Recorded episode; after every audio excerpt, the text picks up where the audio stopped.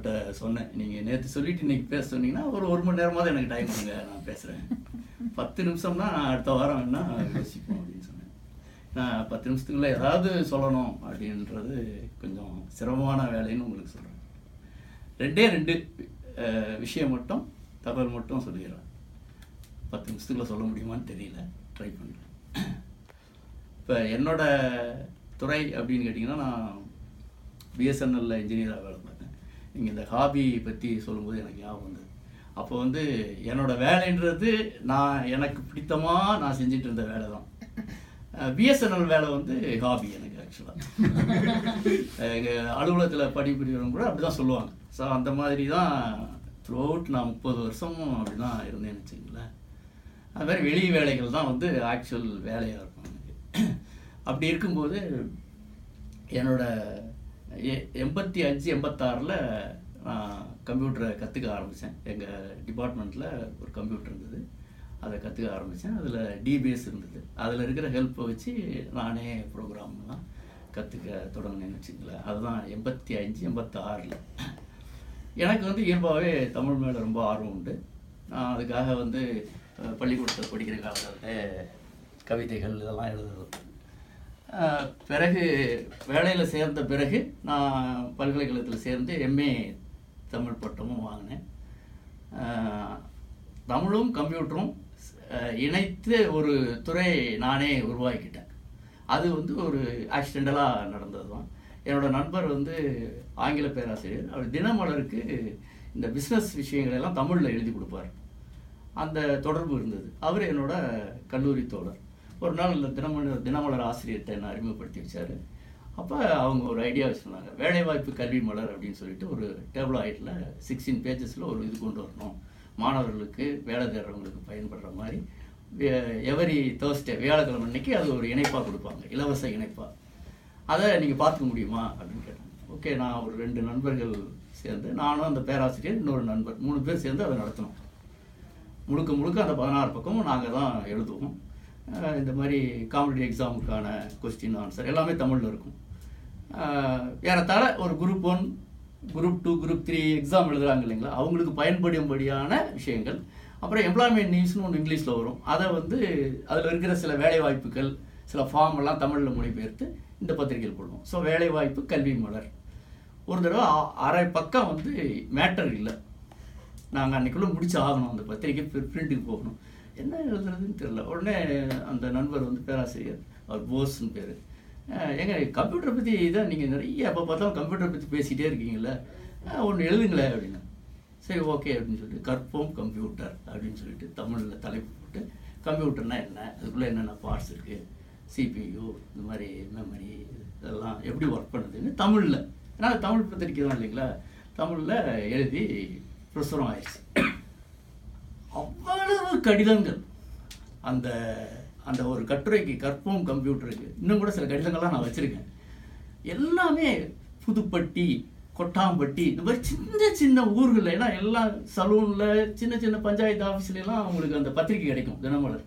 படித்து அவ்வளவு ரெஸ்பான்ஸு எதிர்பாராத ஒரு ரெஸ்பான்ஸ்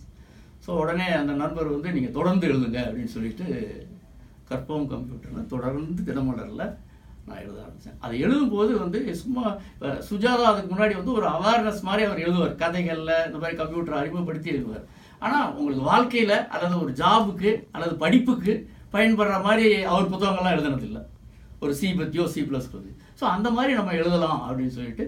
தாஸ் சிஸ்டம் நீங்கள் டிடிபியில் வேலை பார்த்தா கூட ஒரு ஃபைலை சேவ் பண்ணணும் டெலிட் பண்ணணும் டிஸ்கில் காப்பி பண்ணணும் பூட் பண்ணணும் ரீபூட் பண்ணணும் இந்த மாதிரி விஷயங்கள்லாம் இருக்குது இல்லைங்களா ஸோ அதை ஆரம்பிக்கலாம்னு சொல்லிட்டு கற்பகம் கம்ப்யூட்டரில் தாஸ் கட்டளைகள் அகக்கட்டளைகள் புறக்கட்டளைகள்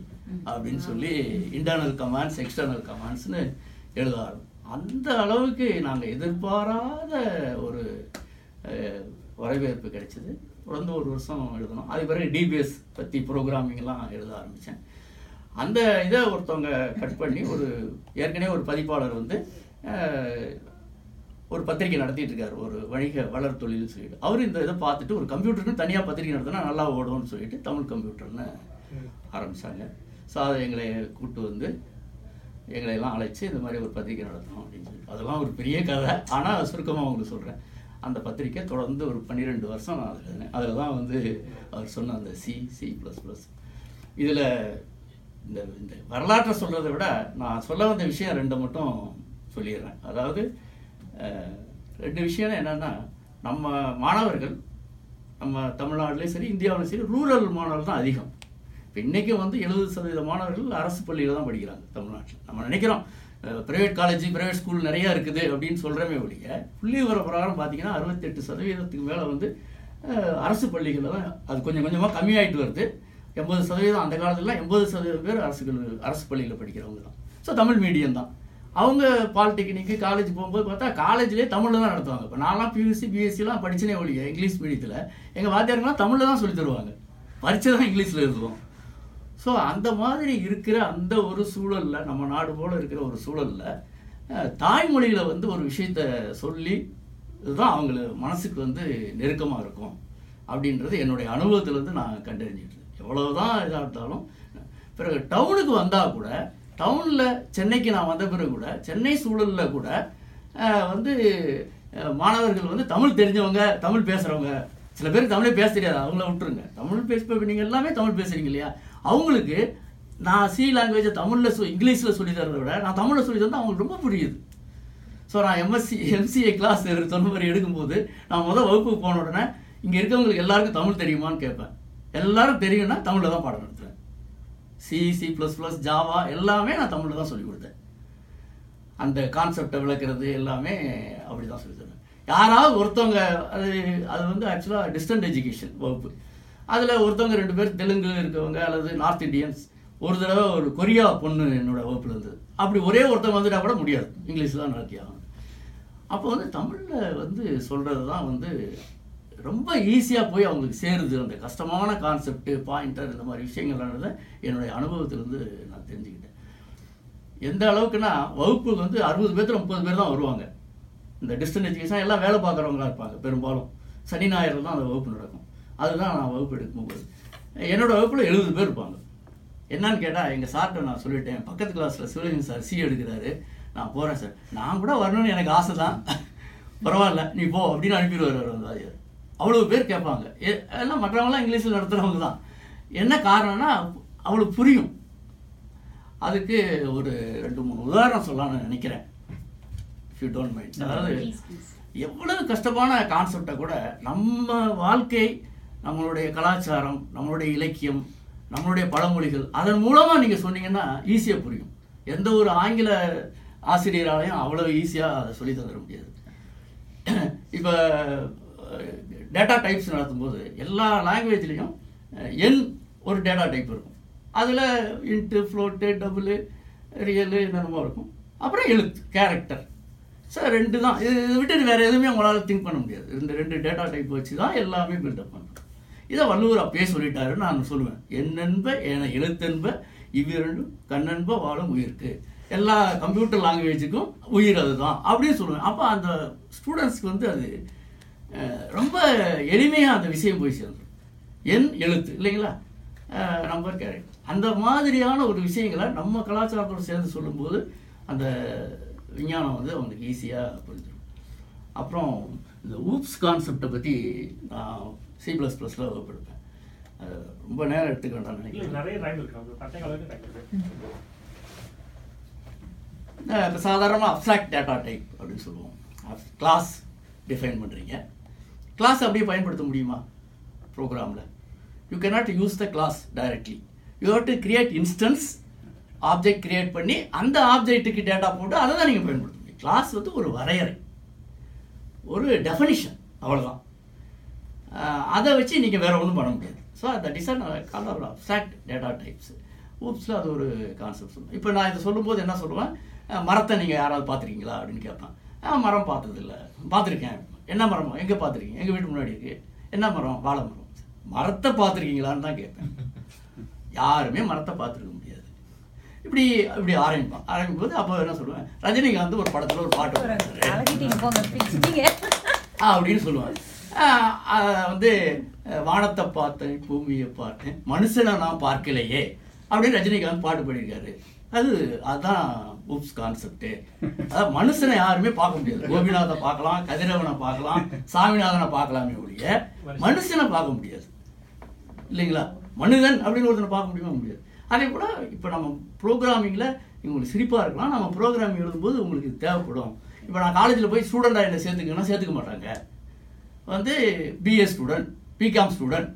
அப்படி தான் சேர முடியும் ஸோ அப்போ ஸ்டூடெண்ட்றது பேஸ் கிளாஸ் அது அப்டாக்ட் கிளாஸ் அதில் இன்ஸ்டன்ஸ் கிரியேட் பண்ண முடியாது அந்த டெரிவ்டு கிளாஸில் தான் உங்களால் இன்ஸ்டன்ட் கிரியேட் பண்ண முடியும் பேங்க்கில் போய் எனக்கு ஒரு அக்கௌண்ட் வச்சுக்கிறேன் சார்னா ஓப்பன் பண்ண முடியாது how to account in bank savings account current account அப்போ அக்கௌண்ட்டு ஒரு அது ஒரு வரையறை இந்த மாதிரி நீங்கள் சொல்லும்போது ஒரு தமிழ் சினிமா பாட்டை ஒரு ஆங்கிலம் இருக்கிறவரோ அல்லது ஒரு நார்த் இந்தியனோ கூட இதை சொல்லித்தர முடியுமான்றது சந்தேகம் ஸோ அந்த மாதிரி நான் என்ன நினைக்கிறேன்னா எந்த கம்ப்யூட்டர் சயின்ஸுன்னு இல்லை எந்த ஒரு கருத்தையும் எந்த ஒரு விஞ்ஞானத்தையும் தாய்மொழியில் சொல்லும்போது தான் அவங்களுக்கு வந்து ஹண்ட்ரட் பர்சன்ட் அப்படியே போய் சேருது அதாவது புரியாதவன் அவங்களெல்லாம் விட்டுருங்க சாதாரணமாக ஒரு அறிவு உள்ளவங்களுக்கு சேரும் அப்படின்றது ஒரு விஞ்ஞானபூர்வமான உண்மை நாம் சாங்ஸ்க்கு கேள்விப்பட்டிருக்கீங்களான்னு தெரில அமெரிக்கன் தான் அவர் நிறைய அவர் வல்லுநர் ஒரு சோசியலிஸ்ட் திங்கிங் உள்ளவர் மொழியியல் அறிஞர் அவர் அவர் வந்து ஒரு ஆராய்ச்சி பண்ணி ஒரு முடிவு வெளியிட்டிருக்கார் பட் நிறைய பேர் அதை ஒத்துக்கல அதாவது மனிதனுடைய டிஎன்ஏலேயே வந்து தாய்மொழிக்கான இது இது வந்து பதிஞ்சிருக்கு ஒரு அம்மா வந்து பேசக்கூடிய அந்த மொழின்றது வந்து தமிழ் இல்லை எந்த இதாலும் அம்மா வந்து குழந்தைக்கு சொல்லி தர்ற மொழிக்கான அந்த டிஎன்ஏ இதுலேயே டிஎன்ஏலேயே இருக்குது ஸோ அப்போ எந்த மொழியும் படிக்கும்போது ஒரு குழந்தை தன்னுடைய தாய்மொழியோட கம்பேர் பண்ணி தான் அது படிக்குது ஒரு லாங்குவேஜை புதுசாக கற்றுக்கும் போது அப்படின்னு அவர் ஒரு கான்செப்ட் சொல்கிறார் அது அது விஞ்ஞானபூர்வமாக என்னன்னு நமக்கு விளக்கலை ஆனால் என்னுடைய அனுபவபூர்வமாக நான் தெரிஞ்சுக்கிட்டது அதனால தான் நிறைய பேர் தமிழில் நான் சியும் சி ப்ளஸ் ப்ளஸ்ஸும் எழுதும்போது அவ்வளவு பேர் ஆர்வமாக படித்தாங்க சின்ன சின்ன ஊர்களில் இருந்தவங்கலாம் இன்றைக்கி நிறைய பேர் இன்னும் எனக்கு தெரியாதவங்களாம் இருக்காங்க இவர் நடுவில் அறிமுகமானார் இன்னும் ரெண்டு மூணு பேர் அந்த மாதிரி என்ன இந்த மாதிரி அறிமுகமாகி இது பண்ணியிருக்காங்கன்னு வச்சுங்களேன் ஸோ அந்த அளவுக்கு வந்து ஒரு தாய்மொழிக்கு ஒரு முக்கியத்துவம் இருக்குது அப்படின்றது தான் என்னுடைய அனுபவபூர்வமாக கண்டுபிடிச்சது ரெண்டாவது பாயிண்ட் நான் சொல்ல வந்தது என்னென்னா தமிழ் மொழியை பொறுத்த வரைக்கும் இட் இஸ் கேபபிள் ஸோ எந்த விஷயத்தையுமே எவ்வளவு கஷ்டமான விஷயத்தையும் ரொம்ப எளிமையாக சொல்ல முடியும் கம்ப்யூட்டரையோ அல்லது எந்த ஒரு தொழில்நுட்பத்தையோ வந்து சொல்ல முடியும் நம்ம தாய்மொழியால் சொல்ல எல்லா மொழி நிறையா மொழிகள் அப்படி உண்டு தமிழ் மொழிகள் வந்து அது அது சொல்ல முடியுன்றதை என்னுடைய அனுபவபூர்வமாக நான் அதை தெரிஞ்சு ஏன்னா நான் வந்து பிஎஸ்என்எல்ல வேலை பார்த்தா கூட இந்த ஒரு துறை தான் வந்து யாரும் எடுத்துக்காத துறையாக இருந்தது அதாவது தமிழும் தெரிஞ்சவங்க கம்ப்யூட்டர் தெரிஞ்சவங்க ரொம்ப அபூர்வமாக இருந்தது ஸோ அதில் ஒரே ஒரு விஷயத்த மட்டும் நான் சொல்லி முடிச்சிடலாம்னு நினைக்கிறேன் இப்போ இந்த கலைச்சொல் பிரச்சனை இருக்குது அதாவது கணினின்னு சொல்கிறது கணிப்பொறி அது ஆக்சுவலாக தாய்மொழியில் கற்கும் போது அது அது ஒரு இஷ்யூவே இல்லை நான் கம்ப்யூட்டர்னே இப்போ உங்களுக்கு சொல்லலாம் அதனால ஒன்றும் தப்பு இல்லை ஆனால் அந்த அந்த அந்த எடுத்துக்காட்டுகள் இப்போ நெட்ஒர்க்கு சொல்லும்போது நான் சொல்லுவேன் கதை சொல்லுவேன் இந்த நாலு சிங்கம் நாலு மாடு சேர்ந்ததுன்னா ஒரு சிங்கத்தை துரத்திடும் ஒரு மாடு சேர்ந்ததுன்னா அழைக்கணும் ஒரு கம்ப்யூட்டரை வச்சு ஒன்றும் பண்ண முடியாது நாலு கம்ப்யூட்டர் சேர்த்திங்கன்னா அதுக்கு வந்து அந்த ஸ்கேலபிலிட்டின்னு சொல்லுவோம் ஒரு நூறு வேல்யூவை படைக்குது ஒரு கம்ப்யூட்டர்னா நாலு கம்ப்யூட்டர் நீங்கள் க நெட்ஒர்க்கில் நினைக்கும் போது நானூறு வேல்யூ அது படைக்காது நாலாயிரம் வேல்யூ அது படைக்கும் ஸோ அந்த மாதிரி சேரும்போது தனிமரம் தோப்பாகாது அப்படின்னு சொல்லி என்னோட நெட்ஒர்க் புக்கு நான் இவ்வளோ பெரிய புத்தகம் இருக்குது நெட்ஒர்க் தொழில்நுட்பம்னு சொல்லிட்டு தமிழில் அது முதல் வரி இப்படி தான் ஆரம்பிக்கும் தனி மரம் தோப்பாகாது அப்படின்னு ஸோ அந்த மாதிரி நம்ம மொழியோட சொல்லி சொல்லி தரும்போது வந்து அது அந்த கலைச்சொற்கள் வந்து போக போக்கில் பார்த்தீங்கன்னா நீங்கள் கலைச்சொல்லையே ஆங்கிலத்திலேயே பல சொற்கள் வந்து முட்டாள்தனமான சொற்கள் இப்போ மவுசுன்னு ஏன் பேர் வச்சாங்க அர்த்தமில்லாதது அது யாரோ ஒருத்தன் பார்த்துட்டு வால் இருக்குது மவுசுன்ட்டான் அது என்ன ஏதாவது பொருத்தம் இருக்கா இல்லை அதே போல தான் சொல்லுவேன் நான் அந்த ஹார்ட் டிஸ்க் அப்படின்னு சொல்கிறோம் ஹார்ட் டிஸ்க்னு ஏன் பேர் வச்சான் ஹார்ட் டிஸ்கே இல்லை அதுக்கு பேர் ஃபிக்ஸட் டிஸ்க் ட்ரைவ் இல்லைங்களா ஹார்ட் டிஸ்க்குன்னு யாரோ ஒருத்தன் ஃப்ளாப்பி டிஸ்க் ஃப்ளெக்சிபிளாக இருக்குது இது ரொம்ப கஷ்டப்பட்டு எடுத்து போட வேண்டியிருக்குது ஹார்ட் டிஸ்க்னு தான் தமிழில் மொழிபெயர்க்கணும் ஒன் தட்டு ஒன் அப்படின்னு மொழிபெயர்க்க ஆரம்பிச்சிட்டாங்க ஸோ அது கலை சொல்லலையும் ஒரு விஷயம் இருக்குது அதை வந்து அந்த சொல்லே அந்த பொருளை தந்துடுற மாதிரி உருவாக்க முடியும் அவ்வளோ வளமான மொழி நம்ம தமிழ் மொழி நான் என்னோட கான் இது மொழிபெயர்ப்பு நிலைவட்டு நிலைத்த வட்டு எடுக்க முடியாது நிலை நிலைவட்டு ஃபிக்ஸட் டிஸ்க் டிரைவ் தான் அது ஒரிஜினல் நேமே அதுக்கு ஸோ அதே போல் ரேம் ரோம்னு சொல்லி தருவாங்க எக்ஸ்பிளைன் பண்ணுவாங்க ஆங்கிலத்தில் நீங்கள் எக்ஸ்பிளைன் போது read only memory RAM read only memory ROM random access memory RAM நீங்கள் படிச்சிருப்பீங்க இப்போ ஞாபகம் இருக்கா என்னன்னு தெரில ரேண்டம் ஆக்சஸ் மெமரி சொல்லிட்டு அது என்ன அதோடைய குணம் என்னன்னா கரண்ட் இருக்க வரைக்கும் இருக்கும் அதில் இருக்கிற மெ மெமரியில் கரண்ட் போயிடுச்சுன்னா அதில் இருக்கிறதெல்லாம் அழிஞ்சு போயிடும் அதை நீங்கள் சேவ் பண்ணி வச்சால் தான் இருக்க முடியும் ஆர்ஓஎம் என்று பெர்மனண்ட்டாக அது அப்படியே இருக்கும் கரண்ட் இருந்தாலும் இல்லைனாலும் இருக்கும் திருப்பி நீங்கள் ரீபூட் பண்ணும்போது அதில் இருக்க ப்ரோக்ராம்லாம் படிக்கலாம் ஆனால் ரீடு ஒன்லி மெமரின்னு எங்கே அதுக்கு பேர் இருக்குது அது வேறு மாதிரிலாம் பேர் இருக்கும் நான் தமிழில் எழுதும்போது அந்த தினமலரில் எல்லாம் எழுதும்போது நிலையா நினைவகம் அழியா நினைவகம் அப்படின்னு அப்போ அதை படிக்கும் போதே மாணவனுக்கு அதனுடைய அர்த்தமும் புரிஞ்சிருது நீங்கள் தனியாக எக்ஸ்பிளைன்லாம் பண்ண வேண்டாம் அவனுக்கு அந்த கான்செப்ட் ஸோ அந்த கலைச்சூழலையும் ஒரு விஷயம் இருக்குது அதாவது அந்த சொற்களே வந்து அந்த அர்த்தத்தை தந்துடும் அந்த மாதிரியான வேர் சொற்கள் வளமான மொழி தமிழ் அது சாத்தியம் ஸோ இன்றைக்கும் கூட இப்போ தமிழில் யாராவது கம்ப்யூட்டரை பற்றி அரசாங்கமே ஒரு டெண்டர் விடுது அல்லது ஒரு அறிக்கை விடுதுனாலும் அதில் பெரும்பாலும் ஒரு எண்பது சதவீத சொற்கள் நான் உருவாக்கின சொற்களாக தான் இருக்கும் அந்த அது அது அரசாங்கத்திலேருந்து ஒரு கமிட்டி போட்டு ஆயிரத்தி தொள்ளாயிரத்தி தொண்ணூற்றி ஒம்போதில் கீபோர்டு தமிழ் கீபோர்டு அந்த எவல்யூஷன் கமிட்டிலையும் நான் இருந்திருக்கேன் அப்புறம் ப்ளஸ் ஒன் ப்ளஸ் டூ மாணவர்களுக்கு சிலபஸ் கமிட்டிலையும் நான் இருந்திருக்கேன் அப்புறம் ப்ளஸ் ஒன் ப்ளஸ் டூ மாணவர்களுக்கு தமிழில் என்னோடய புத்தகம் பாடமாக இருந்தது சில போன வருஷம் வரைக்கும் இந்த வருஷம் தான் சிலபஸ் மாற்றிட்டாங்க ப்ளஸ் ஒன் ப்ளஸ் டூக்கு நான் புத்தகமும் எழுதினேன் அப்போ தமிழ்நாடு அரசு வந்து ஒரு கமிட்டி போட்டு தமிழ் சொற்கள் கணிப்பறி சொற்களுக்கு ஒரு எட்டாயிரம் சொற்கள் அனந்தகிருஷ்ணன் தலைமையில் எட்டாயிரம் எட்டாயிரம் சொற்கள் நான் பண்ணி கொடுத்தேன் அதை தான் அவங்க யூஸ் பண்ணிக்கிட்டு இருக்காங்க ஸோ அந்த மாதிரி சாத்தியம் ஸோ அந்த ரெண்டு விஷயங்கள் தமிழில் படிக்கும்போது தாய்மொழி படிக்கும்போது தான் எந்த ஒரு அறிவியலும் நமக்கு நெருக்கமாக நம்ம மனசில் பதியுதுன்றது ஒரு விஷயம் ரெண்டாவது நம்ம தாய்மொழியை பொறுத்த வரைக்கும் அது கேபபிள் அதை நிரூபிச்சிருக்கேன்ற முறையிலையும் என்னால் சொல்லிக்க முடியுன்றதை சொல்லி முடிச்சுக்கிறேன்